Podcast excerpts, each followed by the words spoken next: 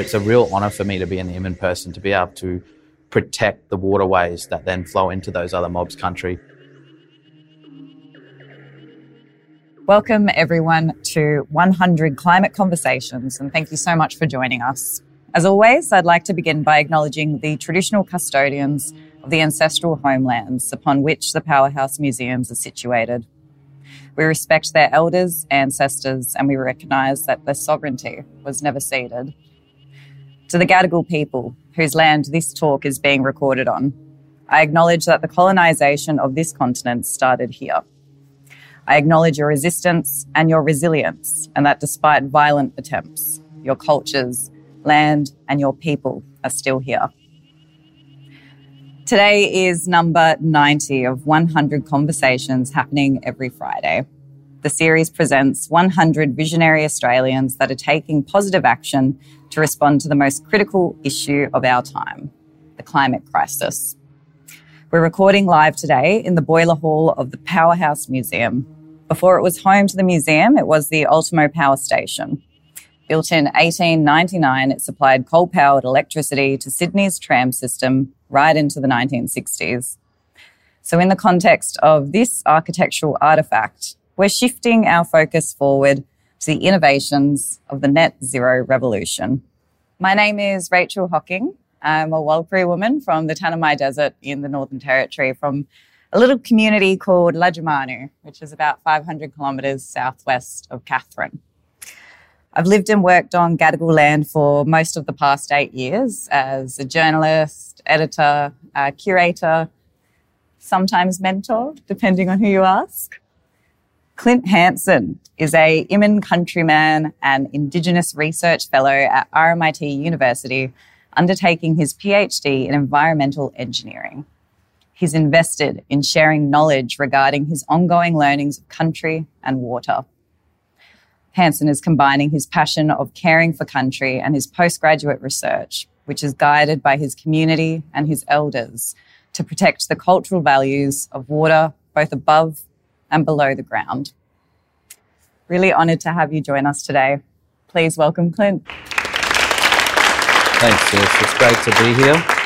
Um, on that note, I'd also like to acknowledge that we're gathered here today on Gadigal country and pay respects to their elders, both past and present, and also those that may be with us here today. And not only that, but just honouring and acknowledging my old people and elders that have brought me here to this day that I bring with me throughout my research and the way I conduct myself. Uh, and it's great to be here. Number 90, huh? Yay, number 90. yeah. Thank you, Clint. And no thanks worries. for that reminder. Um, we bring our old people with us everywhere, mm. eh? Yeah.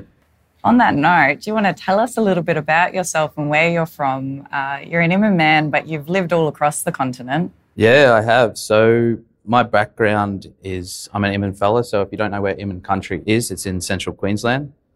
You may have heard the town of Taroom before. The Great Dividing Range is one of our borders.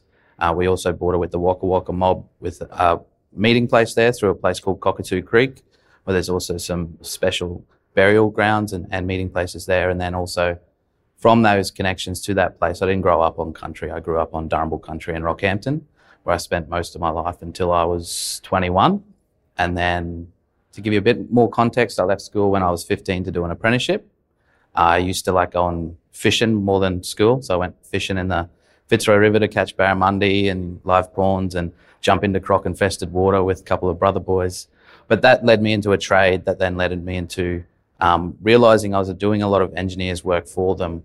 And where I grew up in Rockhampton, it's a very industrial place. Like a lot of people work in the mines. Mm. I was offered a position at the time to work in the mines as a fitter machinist as my trade, and I chose not to, based on the way I was raised from my mother and caring for country. And then through that, I moved away from that particular trade, living in Meanjin for about a year. Um, worked in the like race car industry with Triple Red Bull Racing. And then I realized, and the reason I'm here in engineering now, I wanted to go back to school. So leaving school at 15, I wanted to do sustainable systems engineering, but I wanted to do mechanical engineering, right? So I had people coming to me and engineers in particular in that particular field who'd asked me to design stuff for them. And a lot of my intellect and, and hand to eye coordination skills in this field weren't recognized. Like I wasn't an engineer, I was just a tradie, right? So I was like, I need to go back to school.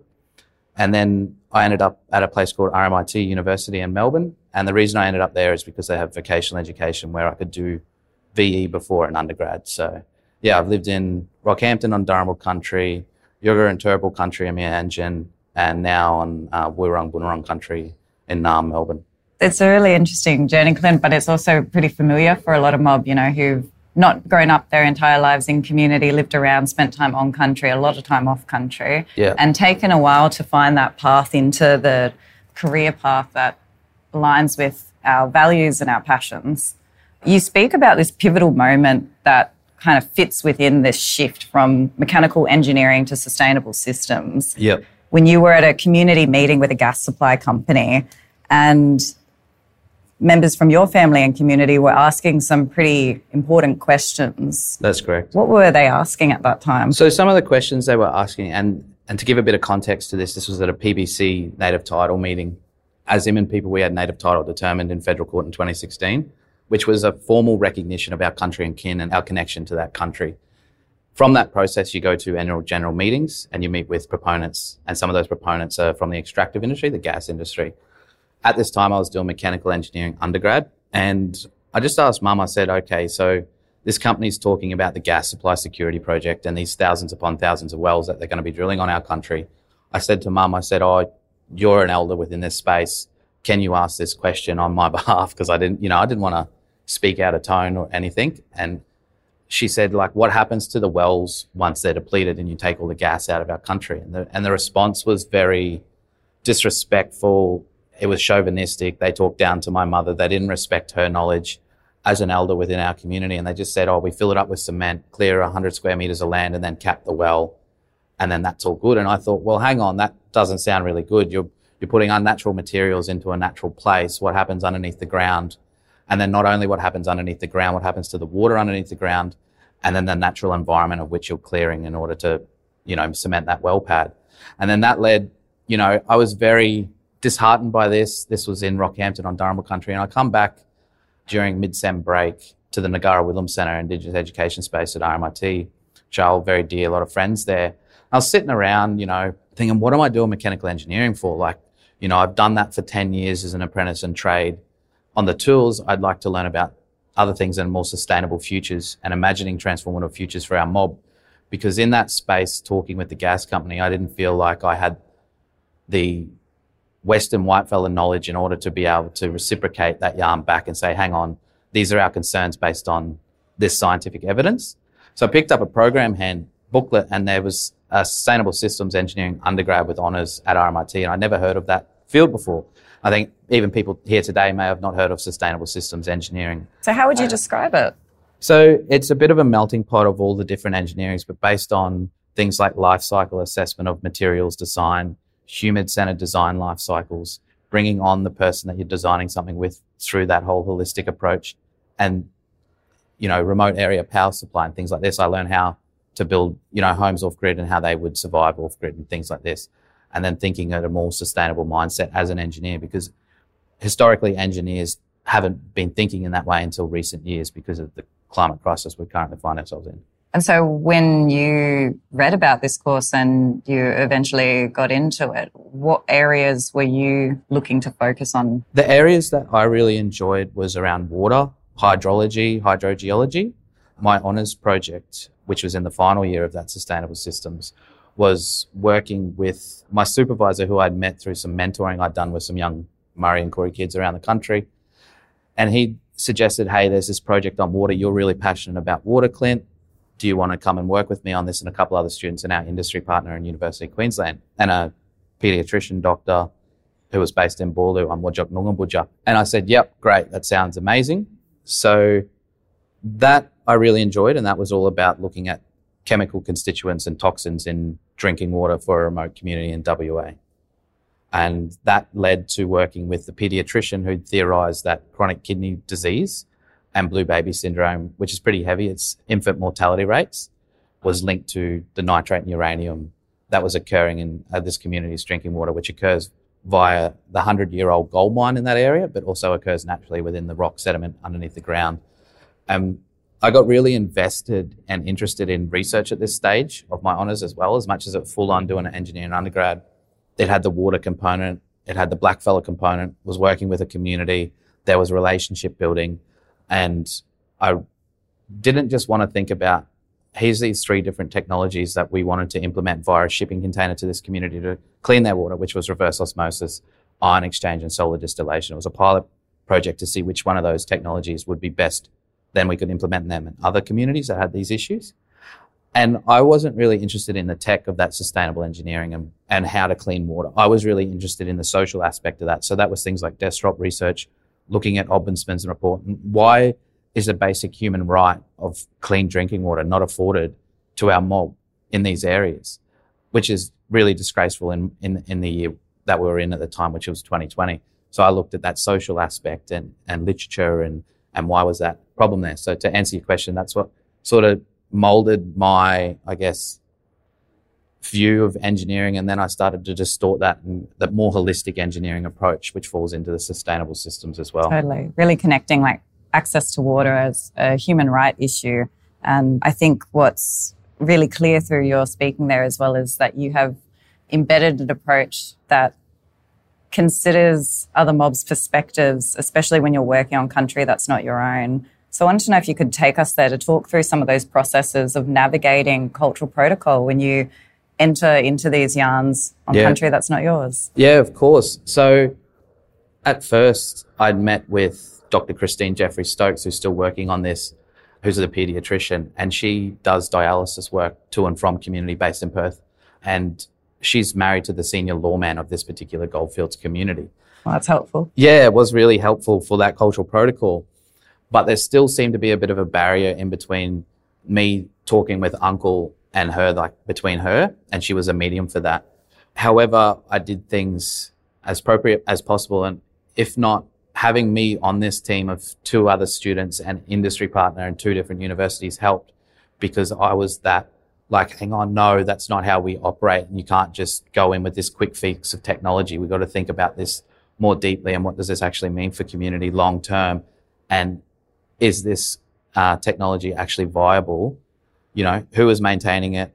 What sort of training is being delivered to the community so that they can be self-sufficient, self-determining within their own futures of that clean water?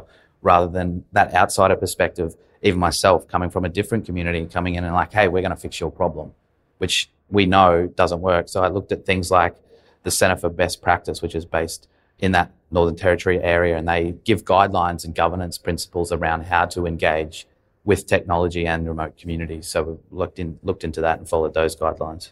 That's really great. Um, when you're working and bringing this pediatrician into your research as well, that adds a whole layer of complexity. Yes. Especially like the scope is huge, you know, looking at access to water and connecting it to these health issues that have been rampant in our communities, especially comparatively to the mainstream.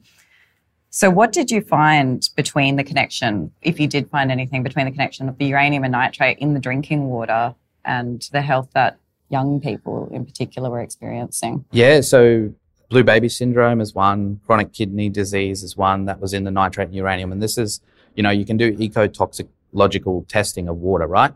Uh, and that tests for things like heavy metals, trace metals, organics, inorganics, things that may occur naturally depending on the natural environment underneath the ground of that drinking water.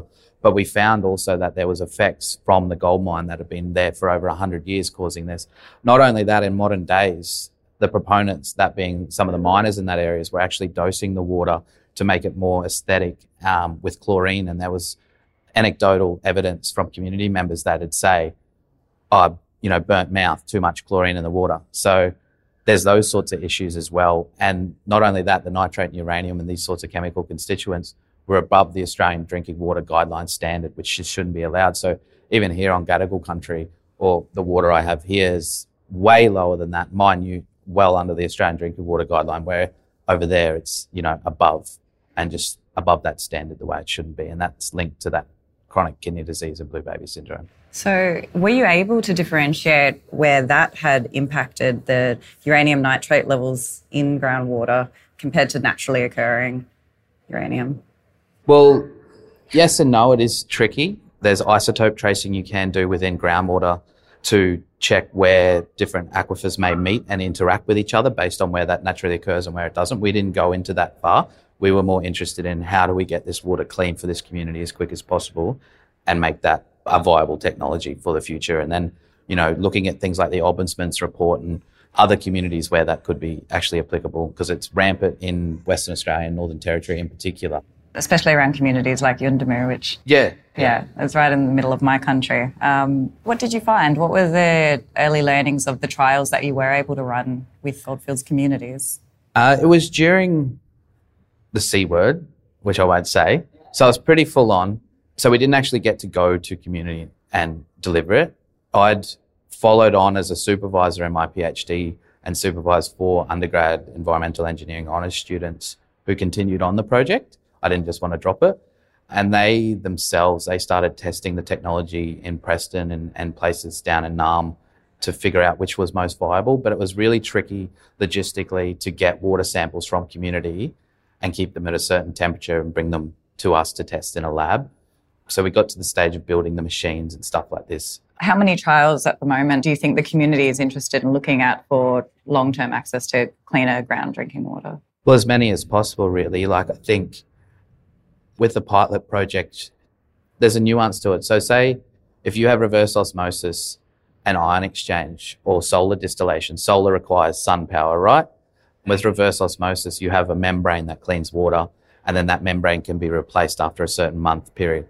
However, what is the logistics of getting a membrane to eight hours northeast of Kalgoorlie, where this community doesn't even have an air like flying doctors, you know, sort of thing. So there's there's areas where you've got to think, okay, we've tested the three techs, which one is the best for this community, which may not be the same for other communities. And so you started off looking into this sustainable systems research at RMIT. It took you to the goldfields in WA, a long, long way from home for you. Mm. And then eventually you did go back home and you started to look at what the challenges your mob were facing with getting clean drinking water as well. Yeah. And the reason for that was working with this community. I, you know, it was great. It was very rewarding. It was a time where I was like, okay, I'm in my undergrad engineering degree and I'm having real world impact with mob. This is, this is a possible thing. We're potentially, you know, doing something great here. It's appropriate. However, I started to realize when, you know, that cultural protocol and aspect come into play more and more. I turned that into a PhD. I was very passionate about it. But then three months into my PhD after my honours, which is which is crazy. I went from five years of an undergrad to a PhD. Who does, who wants to go to uni for ten years? But anyway, so that first year of my PhD, through you know reflexivity, thinking of my positionality as an outsider, working with this community, thinking back to that time of you know the yarn with mum, the constant meetings we're forced into with these proponents back home. Coal seam gas and coal is rampant in central Queensland. It's massive and these issues, I was like, I need to do something and give back to my own mob. I have this skill set now that I've moved away and acquired and been privileged enough to gain. I want to help out with the coal seam gas and the water on country. And I'd met through some of the work I've done with my honours an ecologist lawyer and my supervisor who's a hydrogeologist, which is just a fancy scientific word for saying an underground water scientist. And he'd mentioned that there was this Fairview water release scheme back home that Santos was proposing regarding releasing toxic water into the Warringari River, which is the Dawson River that runs through my country, through to Wulli Wulli country, right up into Darumbal country, through Gangulu country, right out into Sea country and Woppaburra country. So that was going to affect all these different mobs that I have relationship with through, you know, family ties, you know, marriage through cousins and things like this. And I thought, hang on, it's time to change my field. And I was like, can you change a PhD within this time? So I changed my PhD to focus on that problem, uh, focusing on country and that toxic water potentially being released by this company into the Dawson River. So before we dig into a bit more of your PhD and what it's exploring, can you paint a picture of what water means for you as a Iman man and, and what stories you have about water in your country? Yeah, of course. So the stories I have, even off country getting raised, I've always had an affinity with water. We were blessed enough to have a pool growing up in Rockhampton. It's a hot place and just being able to swim, being able to wash away any negative thoughts and emotions. Some great advice I was given by Dr. Graham Gee, who's an Indigenous male psych, I'd, I'd volunteered through Cultures Life at the National and International Indigenous Suicide Prevention and helped run the youth stream over on Whadjuk Noongar Boodja. And I had a bit of a full on time there. It was a, you know, heavy topic. And he said, Oh, Clint, you know, you're based in Naarm. Why don't you go down Boonwurrung country and wash off all that in the water and the waves and just forget about that? So that's a little story that I take on still to today. And then even growing up in Rocky, you got places like Yeppoon and Emu Park where you'd go for a swim, try and surf, bodyboard, you know, you take the dogs, go fishing and all those sorts of things, catch mud crab, go out in the tinny. So there's always been a relationship with water with me and in particular on Iman country in recent years with this research, just being there and you can feel the spirit of the water, the mundgai, the medium of water in itself is a medium to wash away that bad energy and spirit as we know culturally. So it holds a huge importance for that to not be poisoned in any way, shape or form. The way you're talking right now reminds me of Dr. Anne Poelina and their fight for Martuwarra. This conversation of our rivers and waterways and, and natural environment around us as living beings, as requiring personhood status. Yeah, definitely. And that sort of yarn has come up recently with Auntie Kayleen Butler, who I've grown up with and knows me since I was a young fella. And she she mentioned to me after she's seen some of my research through surveys and that, she's like, Oh, Clint, we're in treaty negotiations in Queensland. Is there any way we can get some sort of more firmer legal representation for the Wurundjeri through personhood? And that's where you fall into things where this research can potentially help assist with that, you know, and, and help the white fellas and the governance and legislation realize and recognize that that is a spiritual being that needs to be protected and have its own legal personhood. And I think Auntie Anne Poelina is amazing what she's doing in Martuwarra. I think that was one of the first academic journal papers where the Martuwarra had an authorship, you know, That's within right. that That's within right. that journal, um, which is which is a great thing. It's beautiful. And I think this is where the conversation, you know, it, this is where the conversation existed for a lot of our mobs historically. It was never a question that um, decision making about the environment had to include the environment Yeah. um, and their interests. You know, Yeah. the trees' interests, the sand's interests, the water's interests. The way I look at it, like I talked about life cycle assessment earlier and systems thinking, like sustainable systems engineering is about systems thinking. And, you know, there are eight different archetypical behaviors we have in the world. You know, there's fixes that fail that you can build up with causal loops and stuff like this. When we think systemsly, that falls into an indigenous way of being, doing, and knowing. Like from a water perspective and what I've learned over the years is like you can think of the stygofauna, which is a microbiota that live underneath the ground of our feet right now in the water table that rely on that clean water and the way it is organically, naturally made up that then feed sacred spring sites, whether they be for women's business, men's business, simply to have a drink, have a yarn, meeting places, kept us alive and sustained us. And that's beautiful, clean drinking water seeping out of the ground. And we call those groundwater dependent ecosystems that then feed life into places like the Wurundjeri River. You know, the Wurundjeri is an ephemeral river which is another fancy word that means it doesn't flow constantly all the time. It's semi pools in the top end. So in the upper reaches, those springs are very, very important. And that groundwater that feeds those springs where those stygofauna live, feed some of that river and keep that flow maintaining. And those groundwater dependent ecosystems have cultural value and ecological value. Some of the cultural values of totemic species, one of the clan groups within Iman Nation is the turtle. And some of the turtles not only have that cultural value, but then from a Western lens, they have they're critically endangered, like the Fitzroy River turtle or the white-throated snapping turtle, and they have cited being seen in those places, and they're only alive because of those springs and that groundwater flow that feeds that area and that pool. You know, some of the local farmers they go there swimming in summer, and, and it's good for them and that, and they call it the turtle pools. You know, I, I imagine a transformative future where they say the language name for that place and realize and understand that connection was once there and it still is there. And I think it's really important to take people into not just what your country looks like, but what it feels like as well for you. Hmm. So, what are the biggest threats? How do proposed and current coal seam gas projects threaten the health of Wurundjeri? Yeah, so the project in specifically I was working on at the start of my PhD was the Santos Fairview Water Release Scheme. And that was basically we have this problem where there's a lot of coal seam gas wells in central Queensland. There's a gas supply security project and they're expanding wells. Like I think there's another 7,000 on the way. It's huge. And part of this project, Santos has to submit to the government a water management plan and an environmental impact statement around how their particular works is going to affect the water. So just a bit of a background. Think of the underground as a cake layer. So we have like Iman Country's beautiful sandstone outcrops. It's such a beautiful sandstone, you know, all that sort of stuff. That's closer to the surface, and that's made up of the Jurassic period Walloon coal measures. So underneath from that period, the Jurassic period with the Walloon coal measures, we have what's called a coal seam, which is where the coal seam gas lies, hence the name coal seam gas. It's not natural gas that occurs within the aquifers. You think of that cake layer, just going back to that, we have different sedimentary basins within the Great Artesian Basin on country, which is the largest underwater body and aquifer in this whole nation. It goes over four different states. And I wouldn't be able to even guess how many different mobs that would affect as well. And it outcrops on Iman country where the Surat Basin lies within it. And that cake layer, like you have, you know, your different layers of sediment and soil and things like that. And water moves through potentially all of them. There's impenetrable layers and they target the coal seam formation. Part of that coal seam actually has water pressure in it. So it's water within the coal seams. It's not natural. That's why it's called coal seam gas. They have to dewater that aquifer to remove the gas.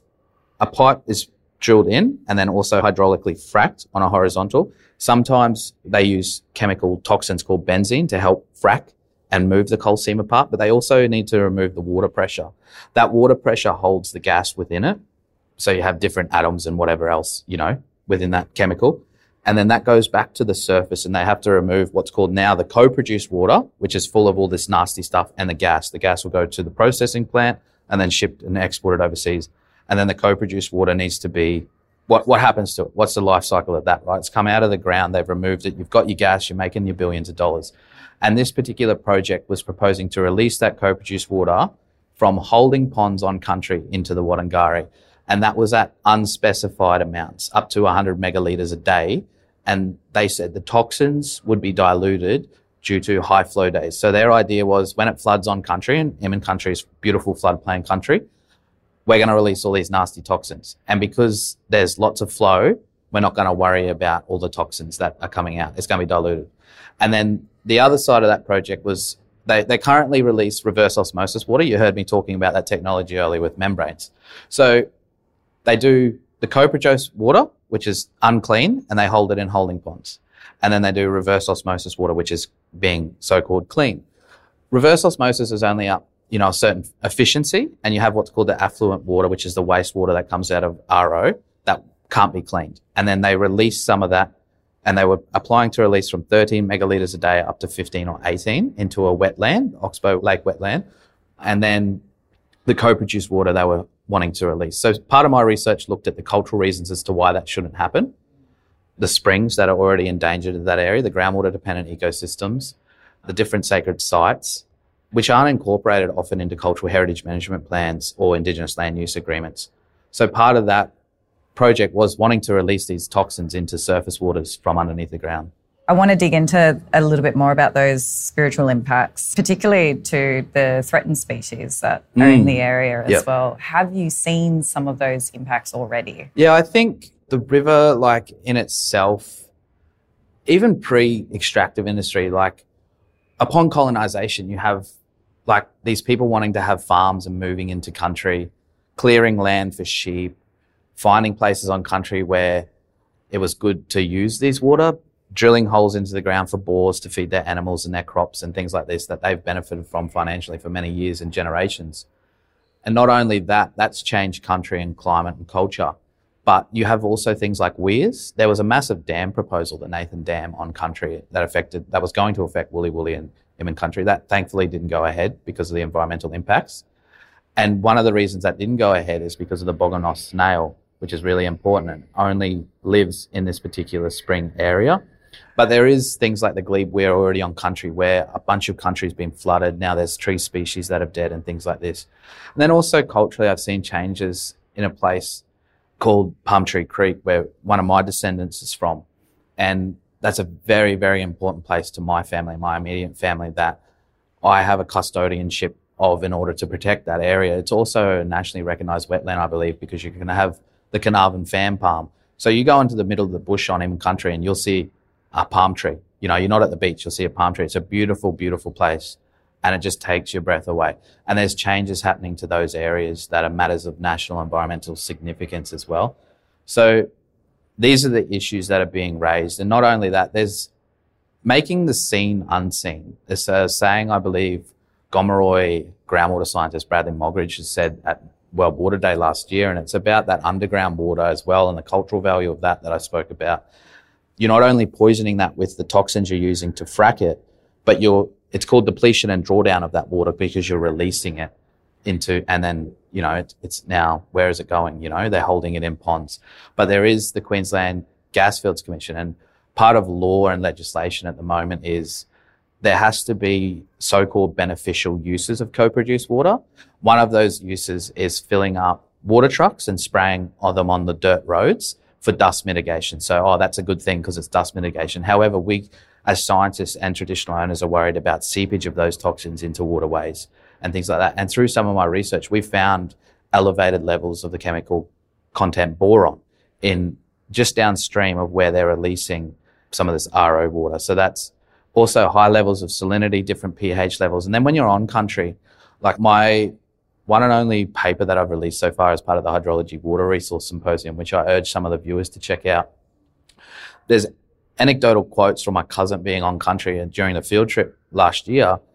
And normally when you go on country to, you know, you'll wash yourself with the water and let country know you're there. And he couldn't do this in this area because it was full of algae and microblooms. And that was part of the reason of that was from the gas company and the works they've been doing in that area, releasing those those things. I mean, you've taken some of these questions already to Canberra. I wanted to actually dig into one of the wins that you had recently. Yeah. Yarning with a lawyer and an ecologist. You submitted an application with scientific and cultural reasons why water shouldn't be released into Warringah. What did the application argue? Was it similar to what you've yarned about now? Yeah, so it's very similar. It was based on what chemicals we were finding it was also based on other independent scientific advice. Um, like things like I said earlier, they were saying that dilution of this chemical constituent was an adequate mitigation measure for them being able to release it. So we brought up those concerns. I talked to elders in, in, in Woorabinda at the mission and said, Hey, Unc, this is going on. I did plain language presentations back to community in Rocky and said, Hey, do you even know about this project? This is what's going to happen. And this is my so-called, I guess you'd say, expert opinion from my engineering background of what this means, but not only from that scientific perspective, that two-way learning of this is what it means for us culturally as well. And some of these impacts are irreversible. So we brought up those impacts and some of those reasons, like groundwater dependent ecosystems that rely on that groundwater not being drawn down. We brought up things like the critically endangered and threatened species as well and why, you know, they're at risk. You know, what are you doing? We heard from farmers where some of the turtles were laying eggs and this was like on banks. And then you also think about erosion caused by sediment. And that sediment and erosion is caused by high levels of salinity and salts being released into the water, which then affects the microbiota, which is the food of which the turtles eat, you know? So there's a whole plethora of ways in which we, we brought up both culturally and scientifically as to why this didn't go ahead. And then there's also the Independent Expert Scientific Committee who advise the federal government on matters of coal and coal seam gas. And some of theirs opinions were similar to ours, but we went a step further and actually incorporated those cultural values and wanted the federal environment minister to recognize that and realize like these are issues that should count whether it is built within that Environmental Protection and Biodiversity Conservation Act.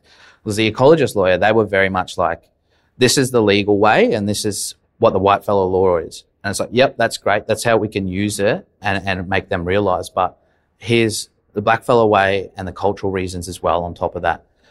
And before I think the federal environment minister could hand down their advice on this particular project, whether it would go ahead or need to be amended, Santos actually amended their project. It was funny. It was just two days before I did a, a national seminar at the Australian Rivers Institute.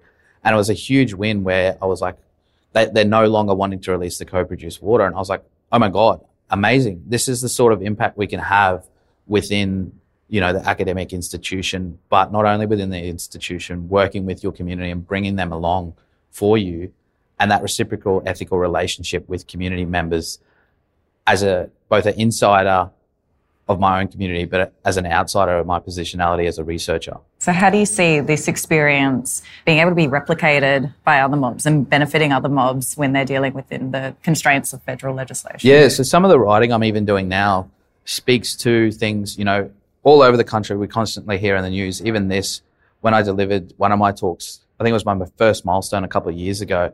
The key point I made at the end wasn't even for Iman country. I talked about Gomeroi mob in their country and the fact that Santos had just applied to dist- extinguish their native title rights because they were staunch enough to say, hang on, no, we don't want this to go ahead. So this research, yes, I'm not trying to homogenize the Indigenous experience. Like we talked earlier about drinking water as a basic human right in NT and WA communities. But then in central Queensland, we have problems with, yes, there is potentially effects for Baralaba and Woorabindas community for drinking water because of this. But not only that, we have those drawdown and depreciate, depletion effects of the water and the cultural value of that water for our totemic species that identify country and kin and, you know, lift up our spirit. I recently attended the National First Nations Water Roundtable and part of that was looking at all those different mobs and all the different water issues within our communities, right? And again, we got to think there's different issues in different areas. But not only that, I heard from a deadly uncle, I think it was either Rene Woods or Grant Rigney. Grant's doing amazing nation building with Ngarrindjeri and the Crown and a few things with water and head of Murray Darling. And he said, you know, I was like, I really look up to these people because they've been in this space a lot longer than me and they've been in this, this fight for water, for mob. And one of the pieces of advice he said is when we were coming up with this workshop, you know, Professor Anne Poelina and all these other, you know, amazing people there. One of the things that I really took away is that the federal legislation that we can reform, like soon we're going to have the national environmental standard of significance for a new standard for Indigenous participation and decision making that not many people who are mob even know about is going to be a thing in the next 12 months. Talk us through that quickly. So, would you say standard of participation? Yeah, so the way I see it, that could be a mechanism of which we can raise these issues through channels to be able to say, hang on, this is what's going on. So I'm not a part of the people that create this standard, but I think it's great that that is going to be a part of the National Environmental Standards, falling under the EPBC Act, the Environmental Protection and Biodiversity Conservation Act. But then there's things where, you know, uncles and aunties sometimes, I believe one of them said to me, Clint, the federal politicians can legislate something and recommend it. However, it's up to the states to legislate it in courts. So one thing that works here may not work over there. But then I think even in WA, it's been 20 years since they've had change regarding water for one particular legislation because they just don't want to pass it in the Senate. So there's those sorts of barriers and issues. Like I can say as much as I want, these are the cultural, scientific, you know, evidence, my viewpoint, my lived experiences as an Iman custodian and man. However, the power is still within them to be able to pass that. And then what is the implementation of that? We do have things I've learned of recently, like CAWI, which is the Committee of Aboriginal Water Interest, which I think it's two or three mob from each state that advise the federal environment minister. We ha- also have things like the GABSAC, which I advised some of them through a small scholarship I got as part of the Department of Climate Change, Energy and Environment a few years ago, which is an acronym for the Great Artesian Basin Senior Advisory Committee. So some of my research has been disseminated and I've given presentations to people that sit on that board and that committee that then advise policymakers. So from some of that, things have come about where people in NT have reached out to me and they're like, hey, can you consult for us? And then I've had to be like, well, that's not my community. There's different issues let's rethink this. There might be someone else better for that. But yeah, I think there is avenues growing as well. And I think the National Water Initiative and the commission of that is being reformed within the next 12 months as well. So part of that roundtable was about giving key recommendations to that so we can move forward and having opinions from all mob all over the country at this particular roundtable. Uh, this is a bit of a tricky question. You can answer this however you like, but um, listening to you, yarn, it's so similar to so many of the yarns I have with black scientists. So I just want to know what advice you have for other mob who are looking to come into this space.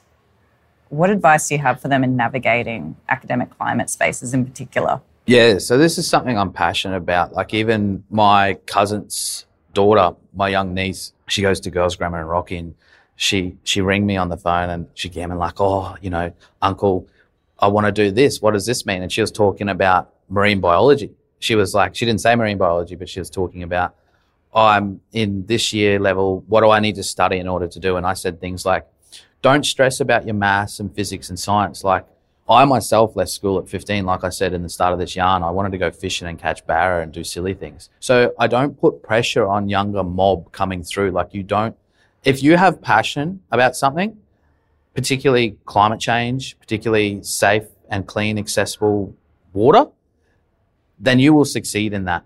In whatever you do in life, if you are passionate about that, it doesn't, you don't have to have that background. And there's avenues as well, I would say. And I do this with some of the mentoring as part of the Victorian Indigenous Engineering Winter School that we run yearly. Is I let kids know that there is support networks out there and you're allowed to take up space in these places. And we are the first engineers and scientists of this land. We, we, ha- there's immense value in that, that even the Wadjalas and Gubbers are crying out for at the moment. There's there's value in that. If we've survived this many years, surely there is some sort of input that we can contribute to climate change and the water issues in general. So I think igniting that passion that's already there and letting them know that don't be shame, be game, you can take up these spaces. You know, I never thought, you know, leaving school early, doing a trade, that I'd find myself becoming a potentially a doctor if I finish this, if I do finish it in two years. So it's possible, you know, and it's viable and it's fine. And there is Indigenous education centres like Ngarara Willim, Murrupbrak, Yalenge out at Monash, all over the place. Many unis have those safe spaces. Just yesterday, I went to the Jumbunna Institute at UTS and checked that out and got to have a yarn with some people there. So there's avenues for mob to succeed in the way in which we should for, you know, water and country and climate and, you know, give back to our families back home, even if we are off country. I would make the argument that you leaving school at 15 to go fishing is a form of school unto itself, you know, spending that time on country. Yeah, definitely. I think, like I said, when we think about even that co produced water being released, it wasn't just me as a custodian of Iman country, it was my cousin's wife, Gangulu country, as well, that that river flows through, or Wulli Wulli country, you know, or Darumbal country, right out into sea country that would affect out in Woppaburra country, Great Keppel Island, you know. So there's many different mobs that are intertwined that this may affect. And it's a real honour for me to be an Iman person, to be able to protect the waterways that then flow into those other mobs country. But not only that, when I go back to Rocky where I grew up, I can, you know, go to places like the Darumbal Community Youth Centre and have a yarn to some brother boys I went to school with. Yes, I left early, but I still have that connection with them and they oh, you're doing this research? That's deadly, Clint. Like, oh, I didn't know, you know. Oh, we're worried about the Fitzroy Development Road that they're going to knock some scar trees down on Darumbal country. Is there any of that um, lessons you've learned from the ecologist lawyer that you can help us out with, you know, our concerns there? And that's from that relationship building from a young age to now in that area where all that water flows that I'm connected to. It's beautiful, sharing of knowledge. And I think, like you really touched on that, not just looking out for the water that's on your country, but how it flows into neighbouring mobs country as well. But that just being part of our reciprocal systems of if we take care of what's underneath our feet and around us, um, and everyone does their part for the country they're custodian for, those benefits will flow onto us as well. Yeah. And it's not a hidden magical thing. Well, it's magical in sense, but there is avenues and places when you think about ethical conduct and reciprocal relationship building. Mob have done work within the academy about ethics. If you're not a black fella, but you're invested in environmental issues, then there is mob out there you should be talking to and engaging with appropriately. And there's places and reports like the Lowitja Health Institute that have come up with ethical guidelines. It's the National Health Medical Research Council's keeping research on track. And that you know, myself, I've used that my own ethical submission through HREC to do some of the interviews with elders and ensure that I myself, as an insider within the community and an outsider, uh, have got ethical reciprocal practice throughout this whole PhD and beyond. What does that look like? And, and incorporating Indigenous data sovereignty principles within that quantitative research as well. You also mentor younger students in STEM. You talked a bit about, you know, encouraging young mob to not just focus on the maths and science, but looking at what they're passionate about, where yeah. their values align. What's one thing you wish you knew when you were starting out in your studies?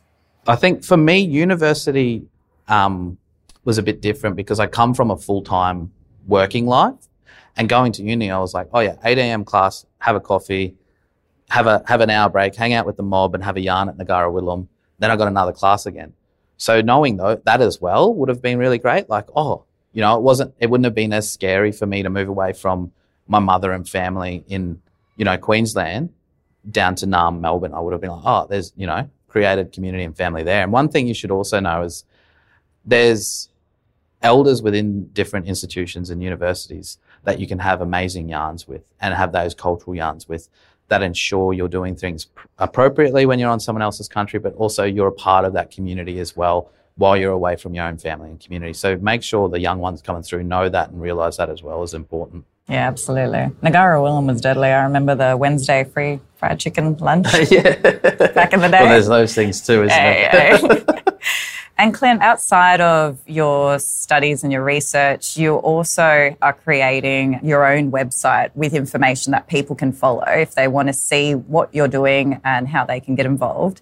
What's the information? Yeah, so the website is www.water-black.com, and there you'll see a little bit about the research, some videos that I've delivered presenting some of this data and findings. But not only that, you'll hear anecdotal evidence from some of the elders in the interviews I've had with them about their concerns about the coal seam gas field and what's happening on our country. And, and that falls into that Indigenous data sovereignty principles and making this research accessible to the broader community who aren't only Iman but are other mob as well, rather than a paywall through an academic journal. So that's really important that that's there for that reason. Looking ahead, I mean, you can look as far or as near as you want into the future, but what are your hopes for your country and your waterways? I guess my hopes is that more people come on board, both Indigenous and non-Indigenous, of realising these issues. I think often we talk about, you know, these huge projects like in the Beetaloo, which is well and good, and we should be aware of these. But I would wish that there is more talk, like I'm doing now, about these issues of coal seam gas in central Queensland. They've been happening, you know, and then growing exponentially since pre-Mabo days, since that was legislated. So that being talked about more, but not only that, I'd like to be out of a job. I'd like to not have to protect water. I'd like the fact that, you know, we don't have to fight for toxins being released into waterways. I'd like for the revitalization of cultural practices that rely on water, you know, like certain tree species that, you know, are endangered that rely on those water bodies and groundwater dependent ecosystems to stay alive. And one day when I have kids, I want to be able to take them there and show them, like, look, your father's helped, you know, keep this and maintain that. And that's a beautiful ongoing thing. You know, there's a scard tree I'd done on country that relies on that groundwater. And I want that to be alive in 20 to 30 years' time and, and longer to be able to pass that knowledge on to the future generations that are going to take up this huge fight of climate change and water for us into those, you know, future generations. Thank you so much, Clint. No It's worries been a at all. It was great yarning with you, sis. Yeah, beautiful yarn. Can we please have a round of applause for Clint? Thank you.